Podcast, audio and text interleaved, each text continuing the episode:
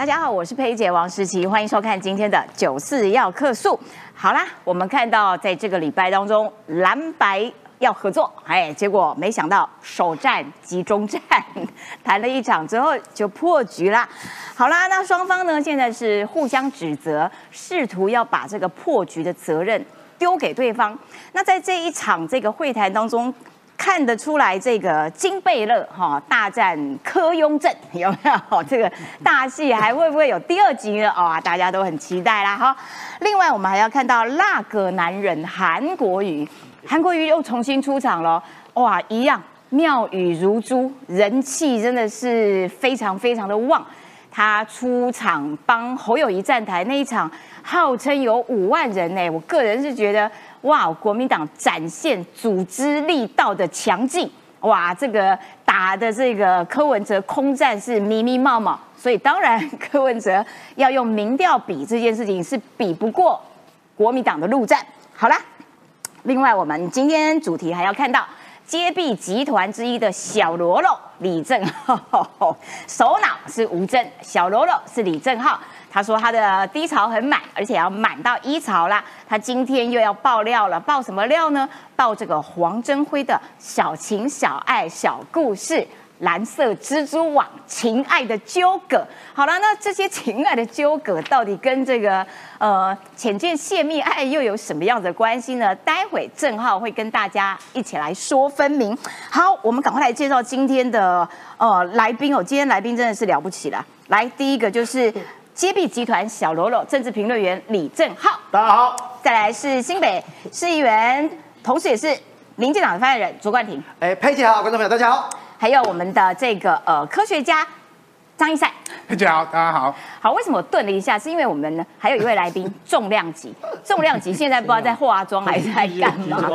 哎，真的封锁的。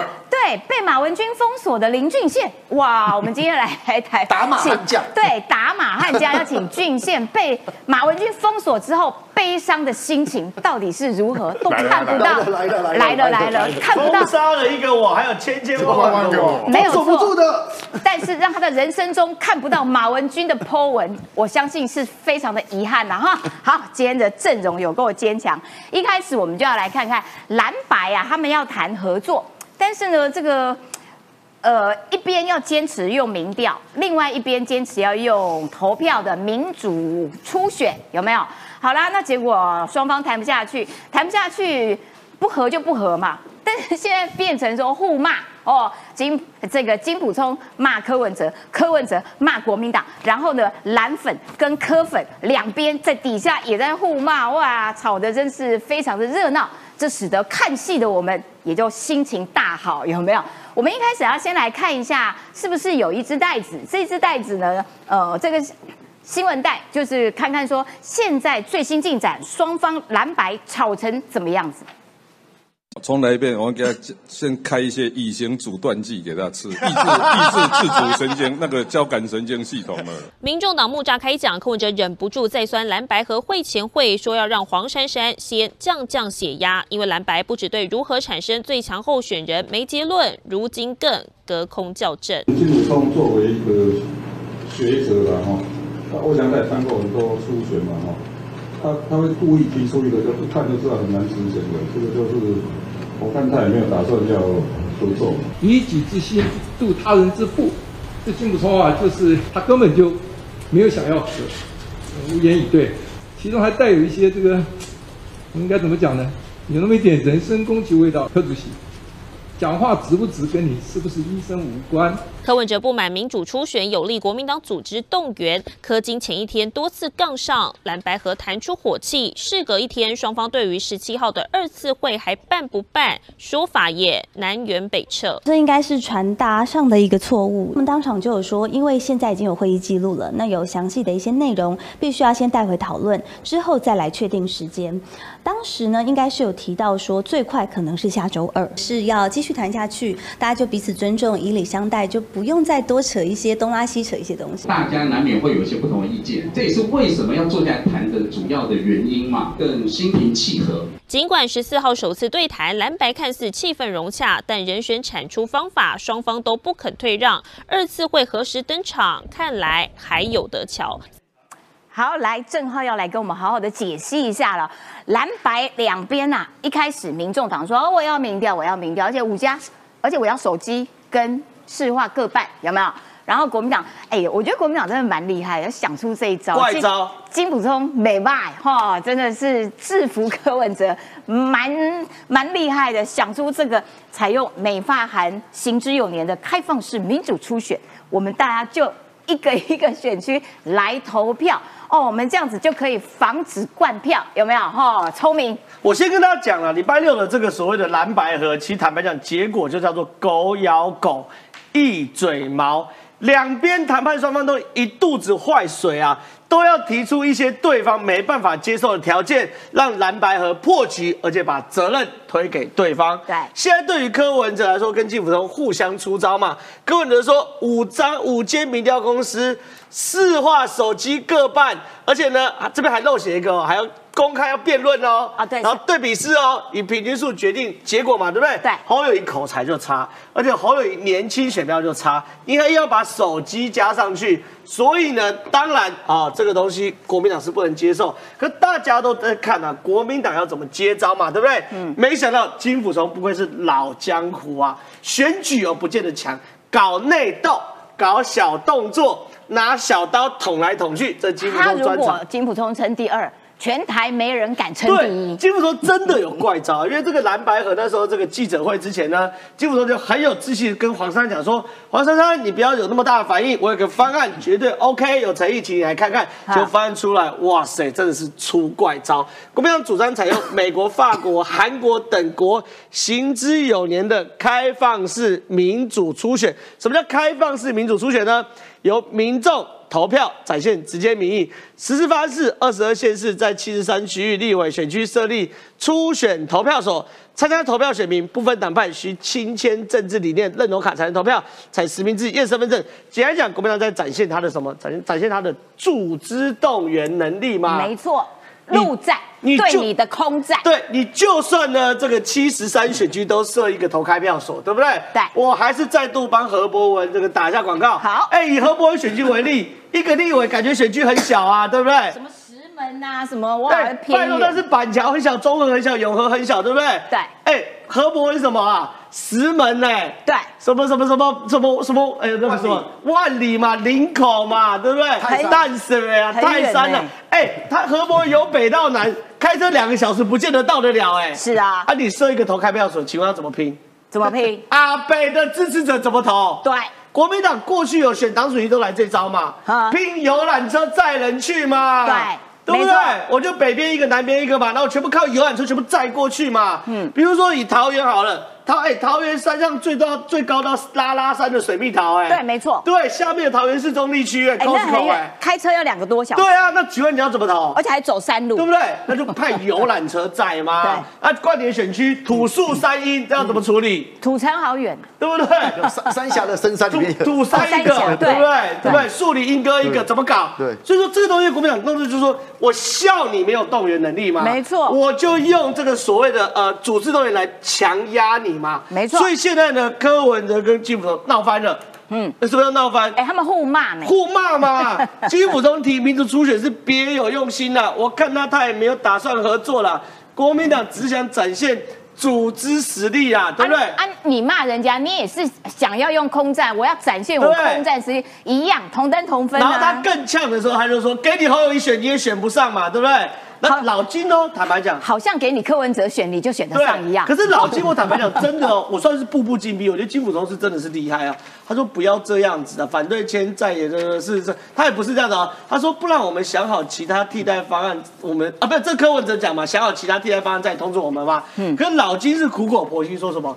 不要这样子，我们再来谈一谈嘛。对，就现在基本上装好人。我觉得金普聪不错呢，就是他用一种很优雅的方式戳你要害。对，所以会被叫金小刀嘛，对不对？可问题是，实际上我我我持平论，国民党那个是真的比较没有道理啊。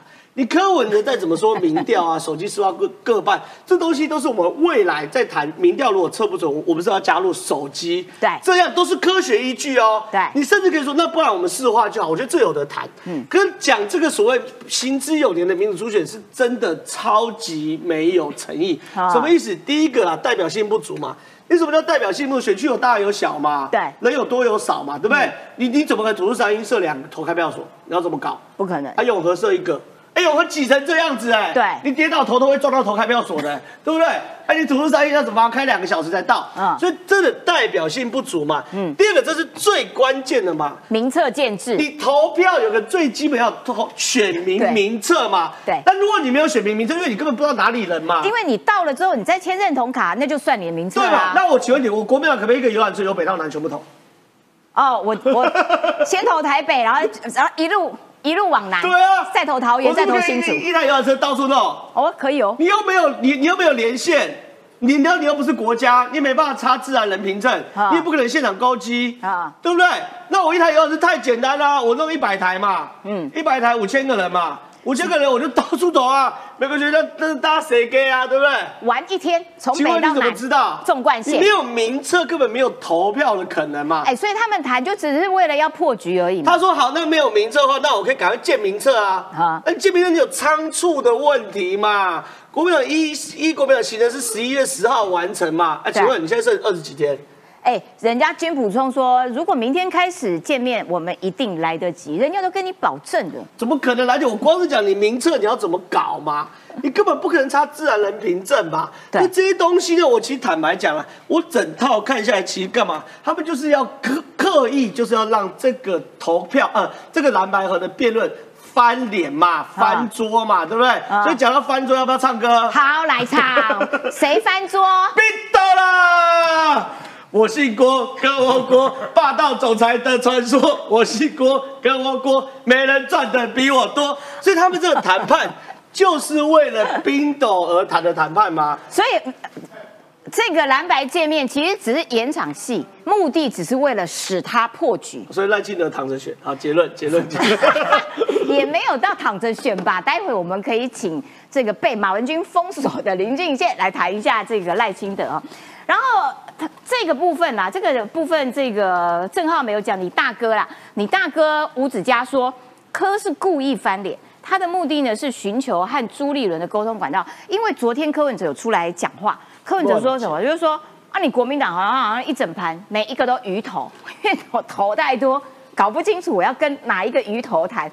朱立伦是个头，金普忠是个头，韩国瑜是个头，侯友谊也是个头，所以呢，看起来跟金普聪谈的不是那么的顺利，是不是吴子嘉 认为说柯文哲其实是希望啊，我就直接跟你党主席朱立伦谈啊？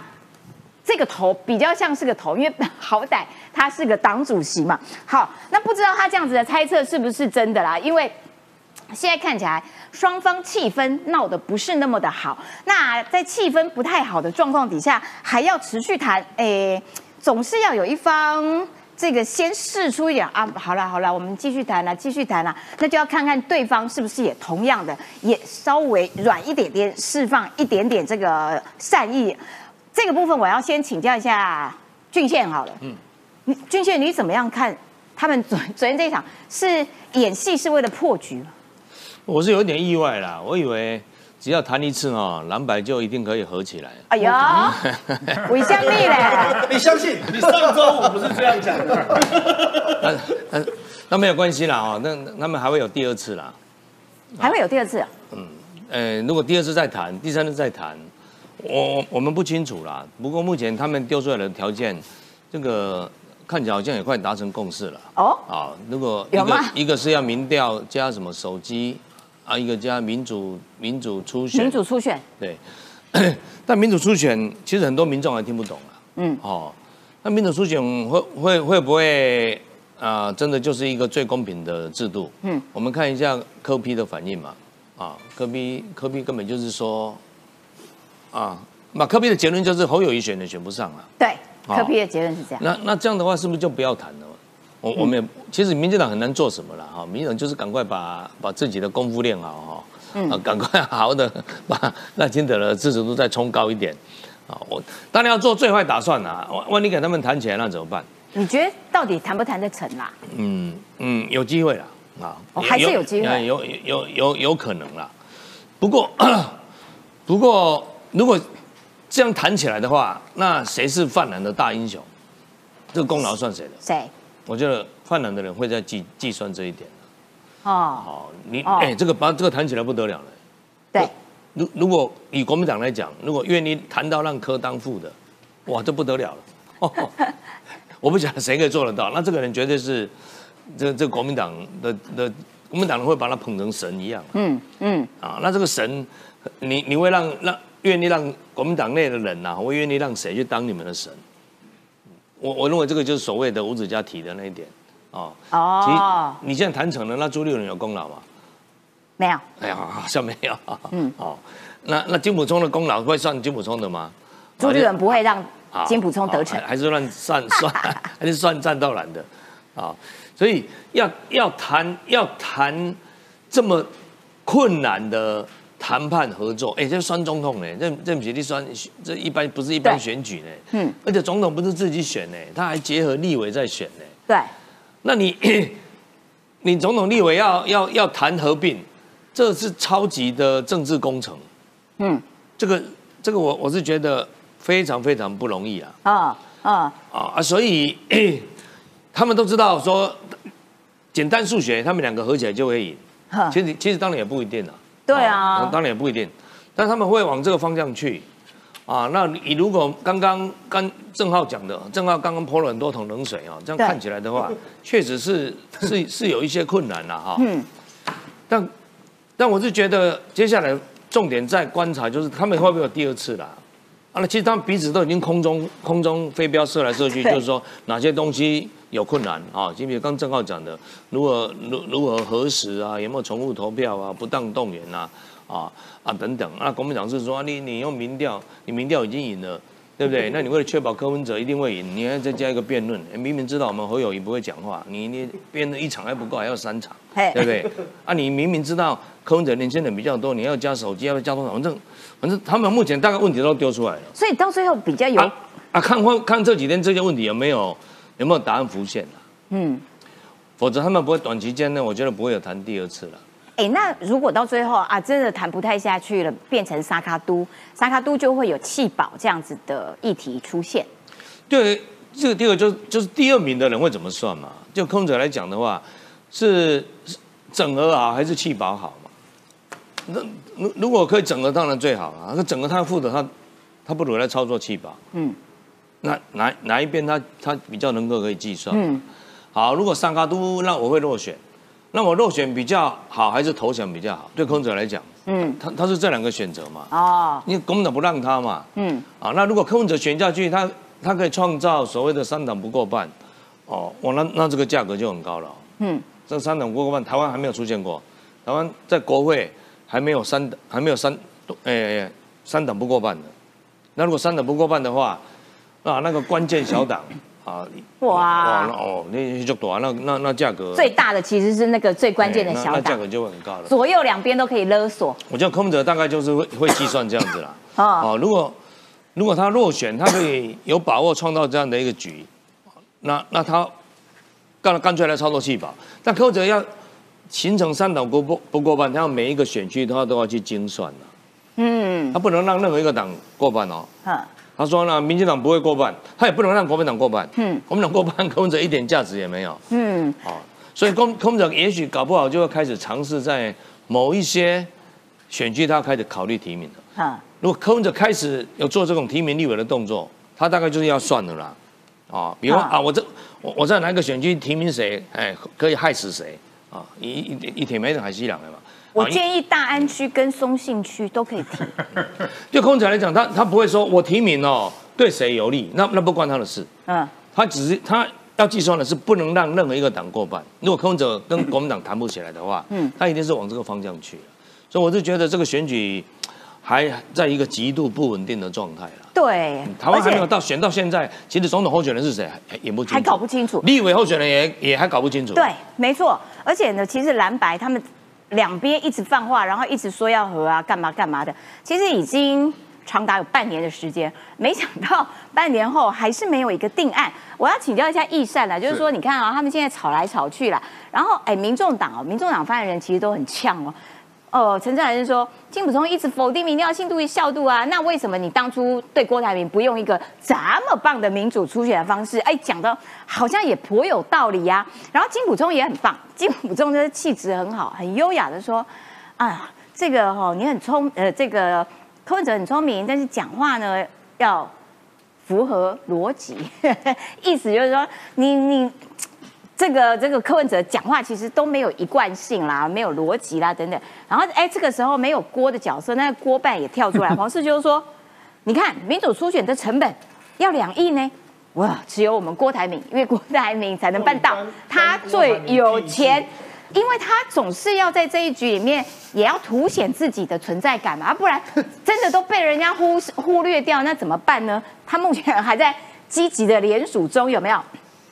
朱立伦就说：“呃，党内标准是民调，概不平均于党员投票，开放式初选通常都用在政党联盟，所以有奖跟没奖也差不了太多了。所以我请问一下易善，你也最了解民众党，所以民众党现在讲话凶巴巴的啊，这个黄珊讲话也凶，陈志然讲话也凶，柯文哲讲话也凶，还会继续有第二场蓝白见面吗？”对，就黄金八点档连续剧，那就上播及下播 就没有。我跟李正浩还讲说，他哎会定下一次时间，至少有一个共识，结果连下一次的时间啊都没有共识，到现在时间也没定出来哦。为什么这么讲呢？因为本来朱立伦讲的好，呃，朱立伦跟所谓的陈呃陈志然讲的话是对的嘛。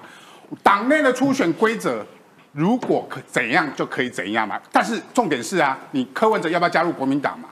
现在就是一个两个不同政党的之间的谈判，对，所以两个政党的主张不一样，本来就是正常的。所以陈志然，你不要说为什么你不用郭董用，因为朱立伦讲的好，因为这是我们党内的事情，你是党外的，所以你不能干预我这个政党要怎么做嘛。你这个党提出你的主张，我国民党当然也可以提出自己的主张嘛。那你不要怪刚才曾浩一直在讲说国民党这个没有诚意，那柯文哲你的民调的方式也一路加码，一路没有诚意嘛。我要讲的是说，你一开始提五家民调。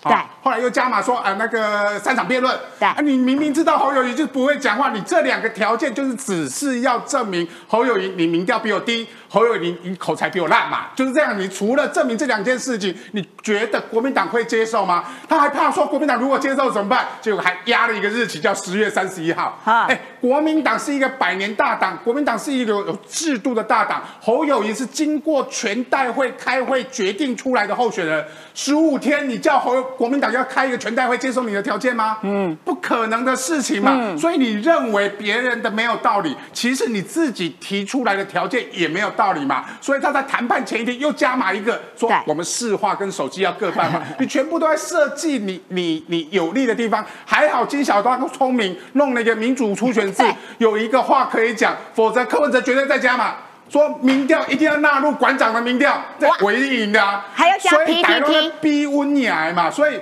我说柯金小刀厉害的地方在于说，你不要跟柯文哲比嘴。你要跟柯文哲比人嘛？那柯文哲比人怎么比人？就是所谓的所谓这个开放式初选嘛。我跟你比动员，对。结果那天晚上马上动员的出来，就呈现出两边的实力的差距嘛。一场新北市号称五万人，一场在彰化号称五百人，好，就一百比一嘛。这个一百比一就是呈现你柯文哲的柯粉们万人暗战，一人出席嘛。但是最后的选票结果是要出来投的哦。对。而不是比民调哦。如果比民调，我说真的，现在现在都结束了，就赖清德当选了，不是吗？那比民调，现在就赖清德当选了，所以你比民调是不对的，是比所谓的动员力也要变成是考量的一个关键嘛。政党实力也要变成是考量的关键嘛。所以国民党提出这样的主张不是没有道理，而是为了分手做理由嘛。我说这个谈判如果叫做分手擂台的话，所有的谈判都有一个终极目标。终极目标叫做找理由啊！如果这个叫做分手擂台的话，他找的理由叫做分手的理由。结果这场谈判，我觉得是成功的。为什么呢？对，各自找到了分手的理由，都是你的错，所以我们两个分手。重点是分手之后要怎么办嘛？对哦，上下铺在抢棉被，那个吴坤义说的哈、蓝白在下铺，哈、下铺就是民调都是二十趴，在抢棉被，抢哪一条棉被嘛？嗯那一条棉被叫做韩国瑜。蓝白这场谈判根本不是为了合作而谈判，而是为了接下来谁民调第二名，第二个谁可以在第二名的这个状态下才操作弃保嘛？弃保抢韩国瑜哦，要没有人抢韩国瑜要抢郭那件台铭哦，棉被就是韩国瑜。强为什么说韩国瑜？因为你如果看到民调这几次的呃，尤其美丽岛民调的趋势，你就可以看到韩国瑜只要站在侯友谊这边，侯友谊民调就上涨。因为所谓的弃保操作，最不希望上架民进党的人就是深蓝的这群人，而深蓝的这群人就是韩国瑜一支穿云箭，千军万马来相见。所以韩国瑜的角色在这里出现了嘛？在这里出现的时候，他不止韩国瑜不只是有所谓的呃呃所谓的呃深蓝的选票、哦，他背后张家就是地方派系嘛，他的韩粉在网络上面他的声量比柯文哲不会低嘛，所以国民党已经确认韩国瑜会站在侯友谊身旁，心在人也在的情况下，所以他敢跟柯文哲摊牌嘛，他敢啊。跟金小刀敢跟柯文哲这只手术刀对杀嘛，那对杀的结果对谁有利？现在如果韩国瑜是这样的一个态势的话，其实对柯呃对呃金对侯友谊是有利的。对侯友谊就隐身在幕后，前面就让金小刀跟韩国瑜去把所有的热情嘎起来，再加上他们有陆军部队，对所有的小鸡们现在都期待韩国瑜帮他们辅选，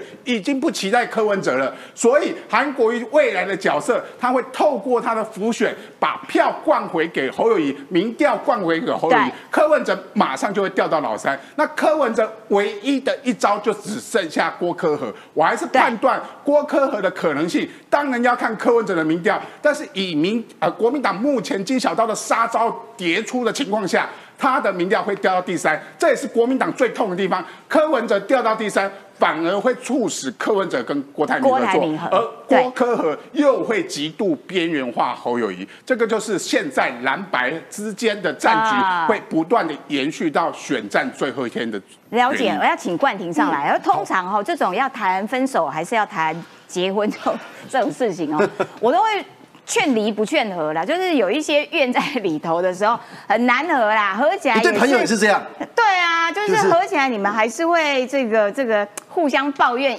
几细郎啦。我个人是觉得呃划不来。然后呢，有人也戏称说这是二零二三嘛，嗯好、所以这是二三共识，是第二名跟第三名的共识，就跟九二共识一样。没有共识，哎，我觉得 比喻也蛮好的。好，那所以刚刚讲到说，既然蓝白合不起来，对不对？因为这个侯友谊哦，他旁边如果韩国瑜站在他旁边的话，哇，民调就是往上的一个趋势。来，好我们来展现韩国瑜的实力啦。哎，佩姐，我先讲哦，蓝白和这个议题，我先要先跟大家讲，民进党的官方说法，正式说法还是要讲一下，呃，没有评论，好，讲完了。好，我们没有很想知道，好了，还是要讲，让我讲一下嘛。你就看戏就好了对不然不然上头会说我都没有讲官方说法，我们不评论。好了，好现在回到我个人了哈，嗯不代表党中央了。那这件事情很清楚，大家在各取所需啦。我在讲韩国瑜之前，我要请大家认真想一件事：国民党的 DNA 他们在想什么？嗯，国民党从一九四九年被老共打败之后，嗯在台湾几十年来最重要的几个让他们活下去的关键，叫做百足之虫，死而不僵。瘦死的骆驼比马大。就是这个政党，你是很难把它歼灭，很难让它在地球上消失的，不管它多么的糟糕，嗯，因为它在各地非常的绵密，对它有县市首长，有议员，有乡镇代代表，它有思想，有大中华主义，它背后有很多脉络跟着它，所以国民党最重视，现在你很清楚，国民党包含韩国瑜，包含朱立伦，包含侯友谊，他们最重视的一件事情是。我不能因为二零二四的选举完之后，国民党拜拜结束，嗯，以后再也没有国民党，嗯，国民党要能够延续啊，所以他们怎么可能去当柯文哲的副手，或者是侯友谊不选举？这是不可能哎。再来讲柯文哲，嗯，柯文哲他最重要一件事情是，他目前已经认为他已经可以创造一个历史，不是选上总统，而是我们过去二十几年来民台湾民主化之后的新兴政党。如果举台联跟亲民党为例，都是在第一次成立的时候，国会的席次最多，对第二次开始下滑，第三次走向泡沫化，无一例外。对，亲民党二零二二零零一年的时候四十六席，二零零四年的时候剩三十四席，之后越来越少，往泡沫化走。台联二零零一的时候十三太保十三席，二零零四的时候十二席，二零零八零席，一路往下走。柯文哲他现在他在想什么？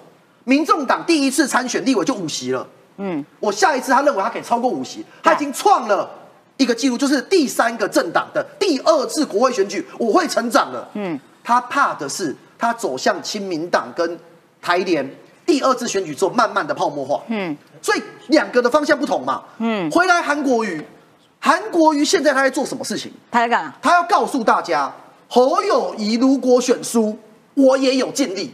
所以，我们这一整夜的这一堆都是在讲这件事啊，都在推责任啊，就啊，你不要再怪我了哈。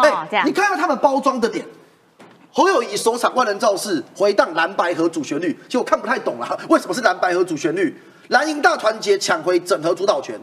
来，我跟大家讲，这个上面没有写的 mega。侯友谊这场万人大造势，告诉他的关键数字叫五万人。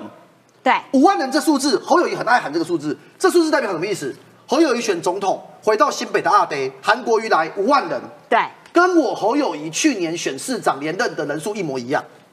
嗯，这告诉大家两件事嘛，一个事情是我的人气跟去年比，不像你们讲的什么四十几趴，跌到剩十几趴，我新北一样有五万人。哎呀，来第二个，韩国瑜来，哎，跟我侯友谊全力动下去一样是五万人嘛，啊，这背后有美感对吧？所以韩国瑜力挺支持者喊话，现场人数一样是五万人。嗯。我侯友谊新北是我大本营啊，但是韩国瑜他在处理什么事？他在台上讲了两件事。哎，我觉得那个比人气、比魅力，你侯友谊还好意思吗？你看韩国瑜，他一站上台，浑身充满着光芒，他讲话好有梗哦。哎，我刚才讲是人数哦，但现场是看气势。对，韩国瑜进场的时候。那个见朋友去哦，他在进场的时候，我刚好跟我的幕僚在对资料，然后我就说，哎，旁边很吵，哎，他说，哎，韩国瑜在进场在讲话，哎，结果后来我跟同仁对好了，对完资讯之后，韩国瑜还在讲话，就是他那个气势是很强的，而且其实俨然成为他的主场。对，那韩国瑜为什么要这么卖力的样子？要处理一件事嘛？因为我们所有现在观众朋友都知道，韩国瑜选举的时候，侯友谊是最不支持他的，对，没接他主委来办活动还罚他钱，对。吴敦义叫大家办国庆活动，新北市硬不办。韩国瑜他今在台上讲了两个事情，一个事情是讲说，哎，二零二零选总统的时候，侯友谊有来找我，如果有需要帮忙的时候，一定要交代。代表是说，哎，是侯友谊啊，他其实也有关心我的选举啦，只是我没有跟他讲有什么需要帮忙的地方，在那骗笑对吧？而且我觉得他这一他这一句话就已经。完全的，就是侯友谊的败选，我已经完全没有责任，不放心上，不要不要弄在我韩国瑜身上，因为我已经叫大家把对我的爱转到侯友谊身上了，我已经仁至义尽了。我讲到这里了，把对我的爱转移到侯友谊身上。那以及第二个，他在讲说，我被罢免的时候啊，侯友谊是全台湾各个蓝营执政县市第一个打电话给我的首长。嗯，佩姐，你刚才讲的这三点啊，嗯，把我的爱转移到侯友谊身上。二零二零年，侯友谊有来找我，问我说需要帮什么忙，跟第一个打电话关心我，这三件事情都是同一个结论的。嗯，出几个锤啦。嗯，那出几个嘴吧？你是新北市长哎，我需要你的是全力以赴，组织给我动员，底下可以影响的各个社团挺我选中，你有吗？这三件事情讲哪一件有？就互相推，就是先先免责啦。但是我觉得当场的这个号称五万人的赵志伟。有一个状况是说，因为韩国瑜呢，的确是人气王哈。对。然后呢，他讲完了之后，这个侯友谊要上场讲。对。但是侯友谊要讲的时候，其实后面就已经蛮多人就逐渐的离场。因为动员的要回家了。对对对对，就是啊，我已经听完高潮了啊，后面可以那个。但是也因为他的人气太旺了。所以有很多的网络啊等等都有民调出现。朋友多讲一句哦，简单讲，这整场啊，我看来叫做韩国瑜的免责声明了。对，这整个就是韩免责声明。你选输不关我的事哦。对。以后韩国瑜我要选党主席的时候，大家不要用我没有帮侯友宜来挡我哦。嗯。接下来一句我要讲这个民调，就是说这 YT 的频道二零二四期盼柯韩配的网络民调，那呃很有趣，大家想知道说，那大家会不会因为韩国瑜挺谁就跟着挺谁？嗯。韩国瑜挺谁就挺谁，全力支持侯友谊的比例是二十七趴。然后以及回，这是不是爱不爱的问题？佩姐，你刚才讲的爱嘛，把我的爱转移到侯友谊身上，不能瞎挺啊！侯友谊无法升任总统位置啊，有二十一趴。然后最多的是全力支持柯文哲，因为他最有机会战胜赖清德四十四趴。我先讲哦，YT 频道这当然有它的取样的一个偏差了哈，可是全力支持柯文哲，最有机会战胜赖清德，居然有四十四趴，代表什么意思？嗯柯文哲在论述就是说柯侯配是目前最强的一个最强。的阵容，对。呃是有影响的，而且有一些人认为说这件事情确实是如此。没错啦，就是说，尽管它不是一个这么科学，说啊，我们这个像民调一样，对。但是它至少可以看到网络上面的一些风向啦，然后网络上面的一些这个呃意向到底如何啦，所以这个还是值得大家观察的。好，我还是要请教一下俊宪啦，就是说我们在看待这一场大戏当中，哈，就是说两边到底是侯还是要磕当正的这件事情，然后民调就是民调一个第二，一个第三，然后有的时候会换来换去，其实谁都没有把握哎，因为 有的时候第二是侯，有的时候第二是柯，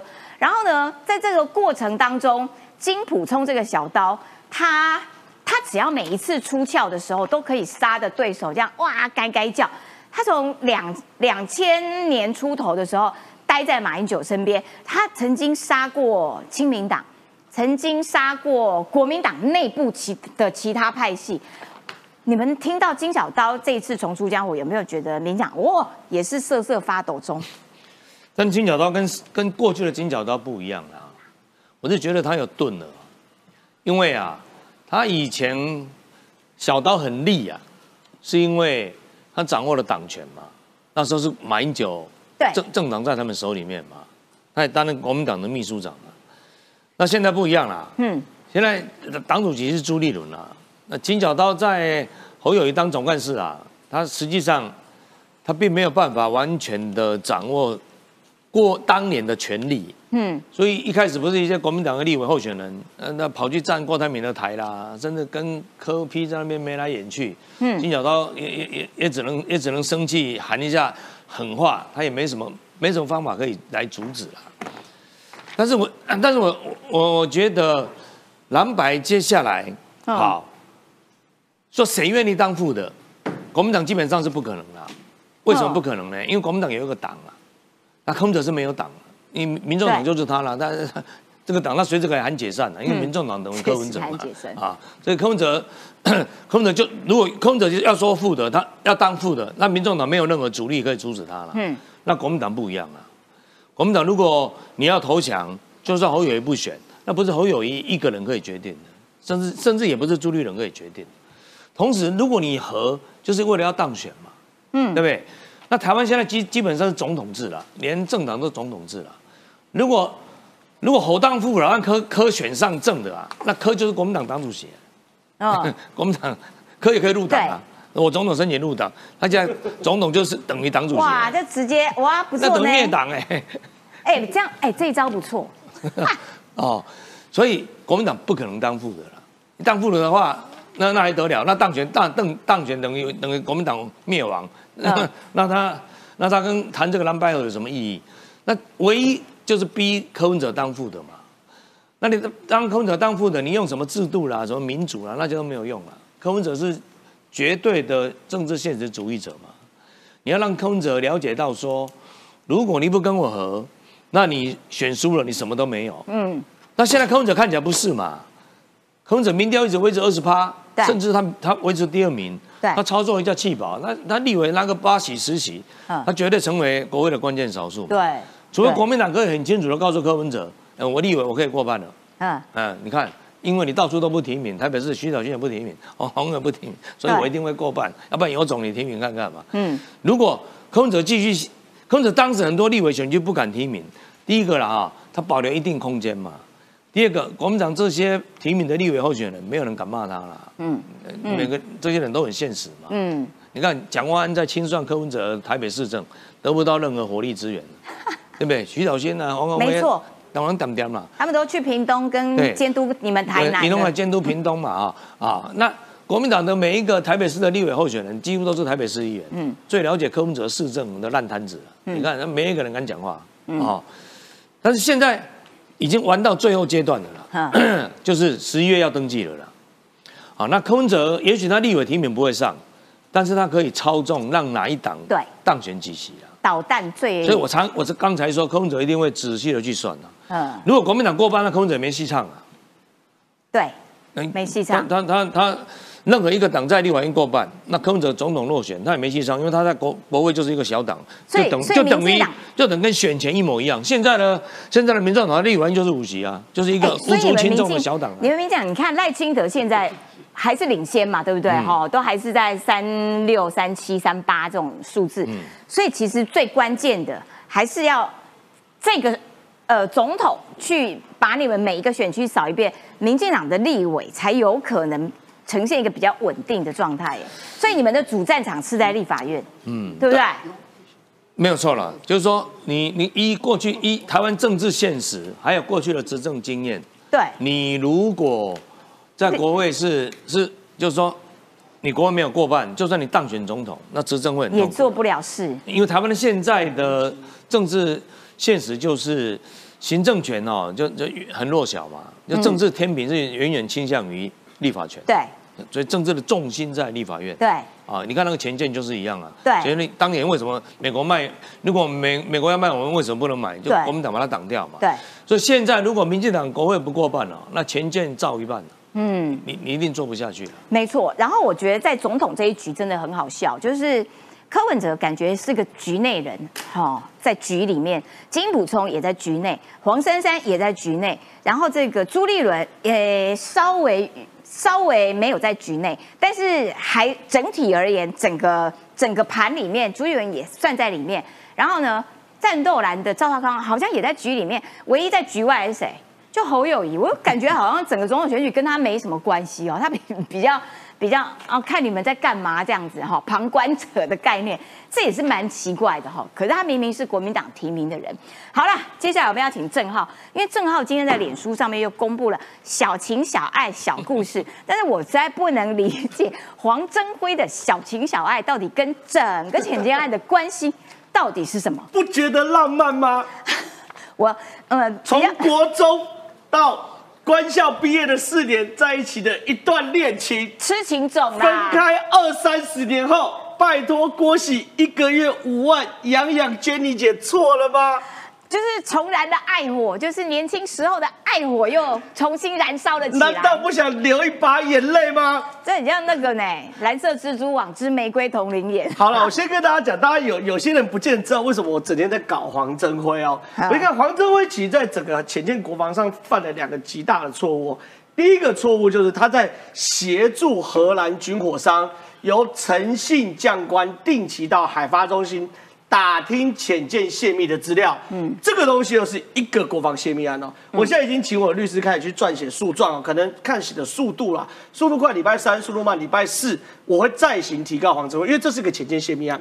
第二件事情哦，黄镇辉除了要赚这个该死的钱之外，黄镇辉还做一件事情，他以前海军舰长、军事专家的身份，不断的在台湾的媒体面前干嘛？公开说我们的海鲲号绝对不能打仗，是一个空壳。对百分之百不能作战。嗯，因为黄镇辉这个言论啊，这是百分之百认知作战。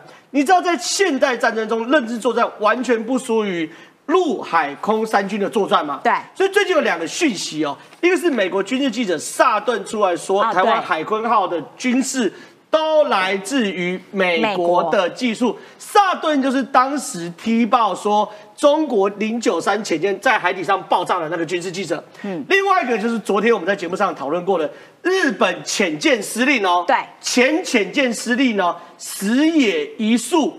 公开讲，台湾的潜舰略优于日本的潜舰。对他还说原本是远优于，可是因为其他国家担心会泄密，所以只把次一等的技术给台湾。哎、很糟糕哎、什么叫会泄密？就是这种咖会泄密啊所以说大家讲搞清楚哦，黄征辉在整个海潜舰泄密案中，一他就是泄密者嘿，让台湾的潜舰拿不到最好技术的共犯之一。二，他跟马文君密切合作，对都是荷兰军火商的护航者，所以他就是这个案子的小兔主任。所以我对付黄镇辉要做两件事：一要把他绳之以法，让他在检察官侦讯的时候，他变成小兔呃，变成马文君的破口嘿，转污点证人，这个就是我要去告黄镇辉的理由啊。第二件事情，我要让他社会性破产了。嗯，我要让大家知道，这种咖是为了小情小爱、蝇头小利，会泄露国家机密的人吧。嗯，所以我今天才持续去踢爆。对黄镇辉来说，还记得吗？黄曙光那时候前建国造的时候说一句话：个别立委为了蝇头小利，对，不断的搞东搞西。你看这种退将胃口有多小？状况是这样，我把郭喜的薪资和呃，这是郭喜公司的薪资某一个月份，因为我很多啊，贴太多没有意义。这是一百零五年五月份的薪资单哦，嘿，里面的所有五不相干的人呢，有的领这个三万二，有的领两万七，有的领三万一，有的领三万一哦。有一位姓肖某某的啊，称之为 Jenny 姐哈、领五万块钱哎，。薪水最高呢？薪水最高。那这个娟妮姐呢，她这边呢也担任会计，也是肖某某，这跟郭喜说的不谋而合哦。郭喜说黄登辉的出钱前来他公司当会计哦，哦是有遇到会计稽核的伦理，所以把他赶走的哦。对所以这位肖小姐呢，其实我公开讲，我也不用问了。这就是黄镇辉的初恋情人呐、然后这个初恋情人呢，我怎么证明这张单子是郭喜公司的呢？这边有个郭喜的签名吗？看不出来啊呃，。其其实其实有点感觉，来有点感觉，这样一点，呃，那这个嗯是喜，好，这是郭喜签名，大家可以去对照，这是郭喜的签名。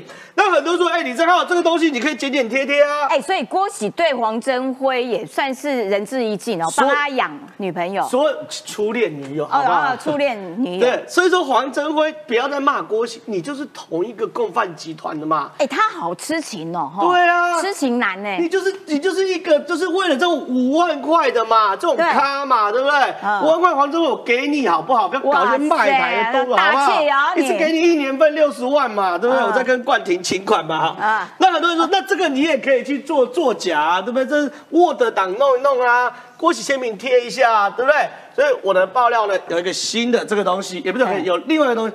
这叫什么？银行汇款单呐、哦这种做不了假嘛，都有银行盖章啊，什么时候汇款的、啊？对你看受款人是谁？肖肖小姐嘛。那这个户名我都写在这边哦，嗯都有哦。肖小姐，你如果敢否认的话，大家来对，这是不是你的户名哦？嗯因为我我这个码掉，我背后有哦汇款金额五万块嘛，哦汇款时间五月五号嘛，哎是不是五月份不谋而合？哇，所以这些事情呢，你跟大家讲，对这叫上了这这叫做蝇头小利嘛？你真以为这些退将想要搞什么大钱吗？嗯你真以为这些退将想要弄什么亿万富翁吗？什么亿来亿去吗？没有嘛！我们中华民国的退将，他甚至连将都不算，算是退伍军官。哎，为了这种蝇头小利，搞东搞哎，西嘛。可是他会不会其实是胃口很大？因为它大小都要，小的我也不放过，这种是小的，没有然后荷兰的军军火商大的，他也不领薪水嘛，谈成在分红嘛。哎谈成它是按比例耶，你说这种军火的谈成光一趴就要可问题是你你你根本还没有拿到啊，你就已经去弄，所以我我在我眼里他们是胃口很小了。黄曙光讲叫做蝇头小利嘛，GL 的预算多少钱？六亿而已，哇，六亿耶！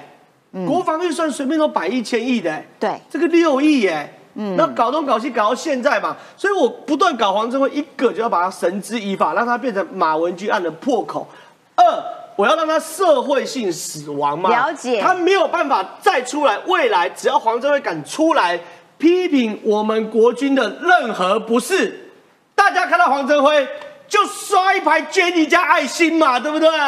蝇头小利，对不对连这种钱你都要 A，刷起来，刷一排 Jenny 加爱心的好不好？暖心的初恋故事，所以这是分认知战的层次跟法律战的层次嘛。哦，好了解。但是中间先卡一下，因为呢，我们现场有一位委员，他就是相关浅见事件的这个，嗯，也算是受害者，因为他被脸书封锁。被封锁太凄惨了。对你被脸书封锁了，你看不到马文君委员的 po 文，你有没有觉得啊，心情就没送哎？没，因对，因为因为马文君把我封锁，然后如果再再胡说八道，再说什么谎，我我就打不到他的脸。对，所以我就请连呃请朋友说，如果马文君有贴什么东西，再转贴给我啊，。所以你都还是收得到他的 po 文有嚯，很多人很热心，你看有一排 Jenny 加 爱心，贴一大堆。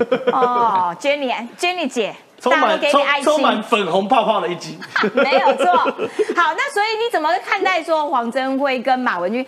所以马文君也真的在你的调查之下，他就是为了荷兰军火商在努力努力搓拿牙签戳戳黄曙光的吗？这个马文君也确实有帮他的好朋友黄镇辉，嘿，他是在立法院公开质询，说为什么不用荷兰公司的？哦为什么不用荷兰的？哦这个立法院 讲这么白啊？哎，工作背哦，只是那时候没有报很大新闻啊。嗯，那通常，呃，就就是说，一般一般在咨询，很少人讲的那么直白。对那马文君是问的很很很对，讲的很清楚。有一组荷兰厂商，哎，就是说有一组荷兰厂商，然后一直在咨询啊，光哎，就是说为什么我们不用荷兰的？哇塞，但是国防部的没有在客气国防部的答案也很清楚，他说因为因为荷兰那那那那些啦，就是说海龙海虎那个时候的设计啊，大概已经不符合现代的作战了哈，是不一样的。那我觉得啦。这个小那个那个那个郑浩，刚刚有人写好事之徒了啊，郑浩 小情小爱小故事，郑郑郑浩调查出来的，那印证到当时黄曙光说的什么小小蝇头小利蝇头小利。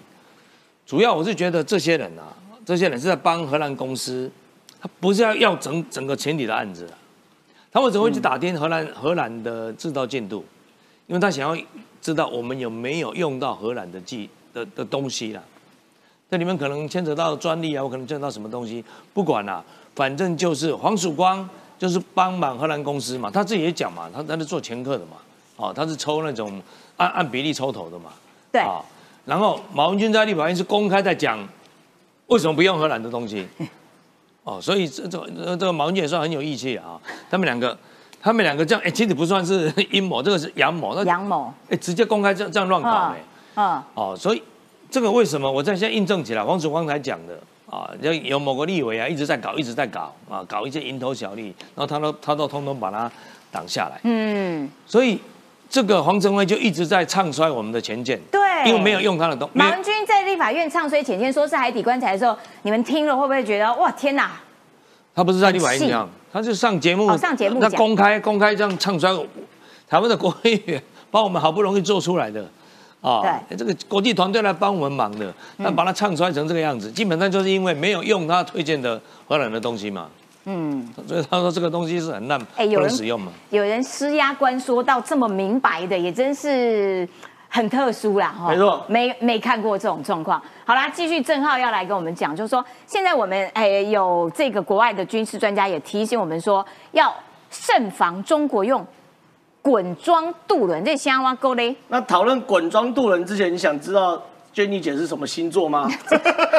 来，那你想知道黄镇辉是什么星座吗？是什么星座？狮子座配双子座，这样合吗？合哦，这样狮合哦子配双子，照顾你到生儿子，这你自己乱掰配的，对度九十分，大家上网 Google。这你乱掰的，真的，真的，真的，真的，黄宗辉是双子座，双子之耻，Jenny 姐是狮子座，好不好？你知道我是双子啊、我双子，黄子那个戴之也是双子，川普也是双子，韩国瑜也是双子。哦，好好，了，这算是无聊的这个所以花边新闻。郑浩在寻觅狮子座的女生，好 好，好好，这是无聊的花边新闻，但是现在讲正经的。嗯，我们当然要这个百分之百的去做这个这个这个武装嘛，对不对？武装我们自己一个很重要，当然是我们自己强悍的军事，不是为什么你会知道他们的星座？Jenny 姐的星座厉害吧？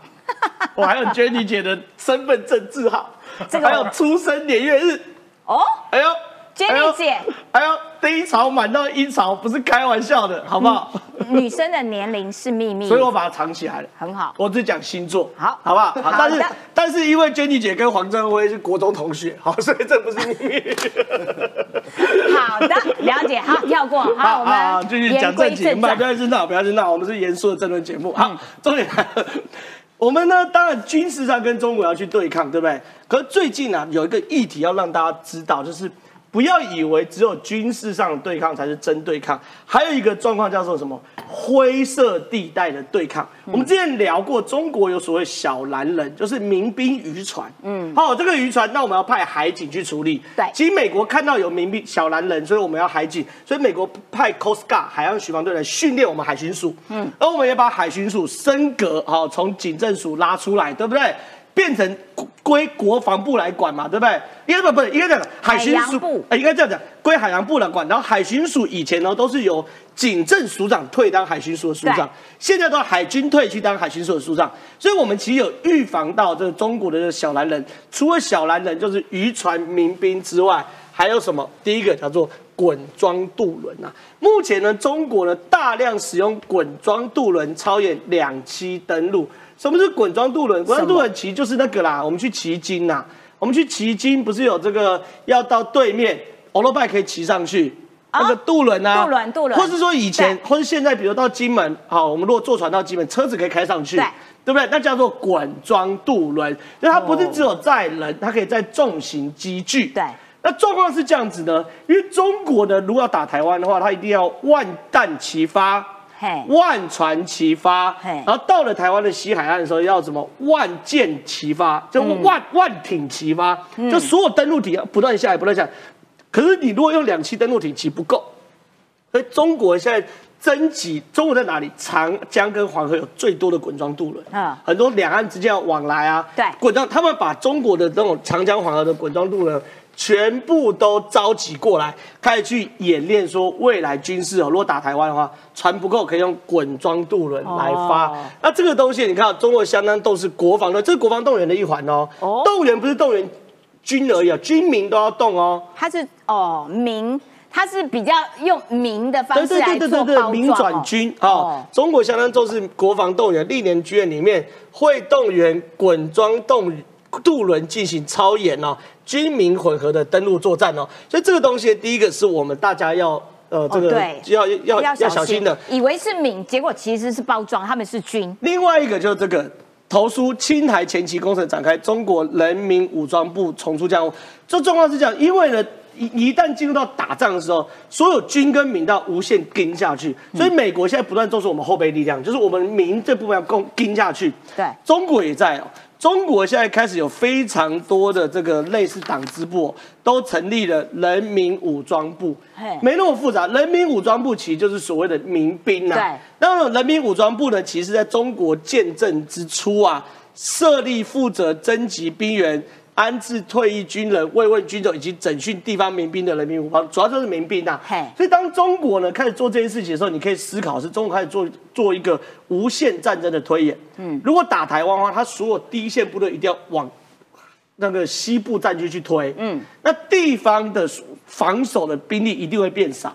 嗯，那对，这个时候就需要民兵来协助防守。哦，你懂我意思吗？因为我们不没有去打中国，所以中国的民兵不会是用来抵抗我们的入侵。对，可中国民兵一定是要说维持地方上的安宁嘛，因为能站的都在前线嘛。嗯，对，所以他们现在也在做民兵的训练。哦，所以你可以想象，中国在处理这个战争的时候，各式各样的不同的民转战、战转民啊，这东西他们都在做。好，好讨厌哦。那其实他们除了呃。民转战，战转民之外，他们其实也面对台湾的总统大选，他们介入的动作也越来越多。本来我要请易山帮我们补充，因为你知道老共啊借选的手段啊，他们最近真是越来越直白。他们打电话给台商说：“哎，你们不准去参加你们海基会办的那个那个投资台湾的说明会。”我就觉得你们也实在是有够粗糙的，哪有人家干涉的手段？如此之直白，那台商台商也很无奈，台商一定很不爽。我为什么一定要听你的？那我就表面听你的，我私底下还是偷偷去。怎样？你抓不到我，会不会这样啊？一赛对中共借选三手段嘛。第一个，刚才正浩有讲嘛，认知作战。为什么说浅见这个事情这么重要？就是说浅见包含马文君。包含黄镇辉都在帮中国进行所谓的认知作战嘛。那蛋蛋危机有所谓的林北好友嘛，这都是属于认知作战的一涵，就是要把民进党拉下台嘛。第二个叫做民调嘛，哈，那个蔡明燕在所谓的立法院质询的时候，他们也会做假民调来处理所谓蓝白河的问题嘛，做一些蓝呃所谓民调的问题来影响所谓的投票行为。第三个就是所谓的组织割喉战，组织割喉战除了岛内里长啊到北京参观啊种种，他未来还会对所谓的海外跟台商，因为台商基基本上有一百万票，所以这个新闻就指出了说，台湾本来尤其台湾啊呃蔡英文这几年来不断的让台商所谓的归于返乡嘛，那再加上台商之台湾的经济逐渐往上走的时候，中国经济往下滑，在商言商，我当然要回国回到台湾来投资台湾，但是中共竟然叫十八个台商会长说不能参加陆委会海基会所主办的投资台湾的所谓的呃呃相关的所谓的说明会，这些的压力就是要给台商，但是台商也不是省油的灯，你有你的呃那个。独木桥，我有我的黄洋道，我就走所谓的海外第三地投资回来，还是要投资台湾？为什么呢？因为我们可以看到未来，尤其是中国在美国经济制裁底下，不断的所有的机组啊或者是制呃材料或者是半导体都会转到台湾的订单，这些订单都是台商看得到的，所以他们要不断的加码台湾。中国你不同意，我就用第三地转投资的方式来投加码投资台湾。了解，好，我们要请冠廷来帮我们讲解一下美军跟冲绳跟日本啊，他们的这个演演练已经开始了。哎，首先讲啊，中国其实现在想要扩张它的军力，日本跟美国没有在睡觉啦。这两天呢，最新的新闻出来的，日美联合演习登场，这次几个特别的点哦。第一个点，人数非常的多，人数达到六千四百个病例哦，而且重心是放在哪里？它放在西南群岛。意思就是说，他们在研判一种情形：中国如果真的有一天俩攻了，侵犯整个日本的本土的时候，他们是从西南群岛来做一下相关的演训。然后呢，甚至呢，这一次的这个整个演训哦，也是美国首次跟日本哦是在冲绳跟石环岛展开兵力。所以第一个部分，十月份六千四百个兵力，日军跟美军联合演习持续。为什么要针对中国？蛮多的，很多六千四百人非常多。第二个我要讲，为什么要不要针对中国？因为其实不只是台湾呐，每天受到老共军机的骚扰啊，日本也是啊。对，新的统计出来哦，如果把世界各国在日本的沿海，到底他们的空军由中国飞过来的军机骚扰日本领空的最多的国家是哪个国家？跟台湾一样，就是中国。百分之七十二是来自于中国，好烦哦！日本哎也很可怜呢。其实日本比台湾更辛苦一点了，他们不只有共军的骚扰，还有俄军的骚扰。哇天哪！所以百分之七十二来自于老共，百分之二十六来自于俄军，而且特别的地方是共军老日的次数有稍微降一咪咪，可是。还是占七十二趴，对。那俄军呢骚扰日本的比次数反而是上升的。第三个，我想花点时间讲哦，那个时间虽然到，但我要特别讲到这部分，就是说我们知道日本因为受限于他们国家只能有自卫队，不能有军队，包含和平宪法，但是他们有一台。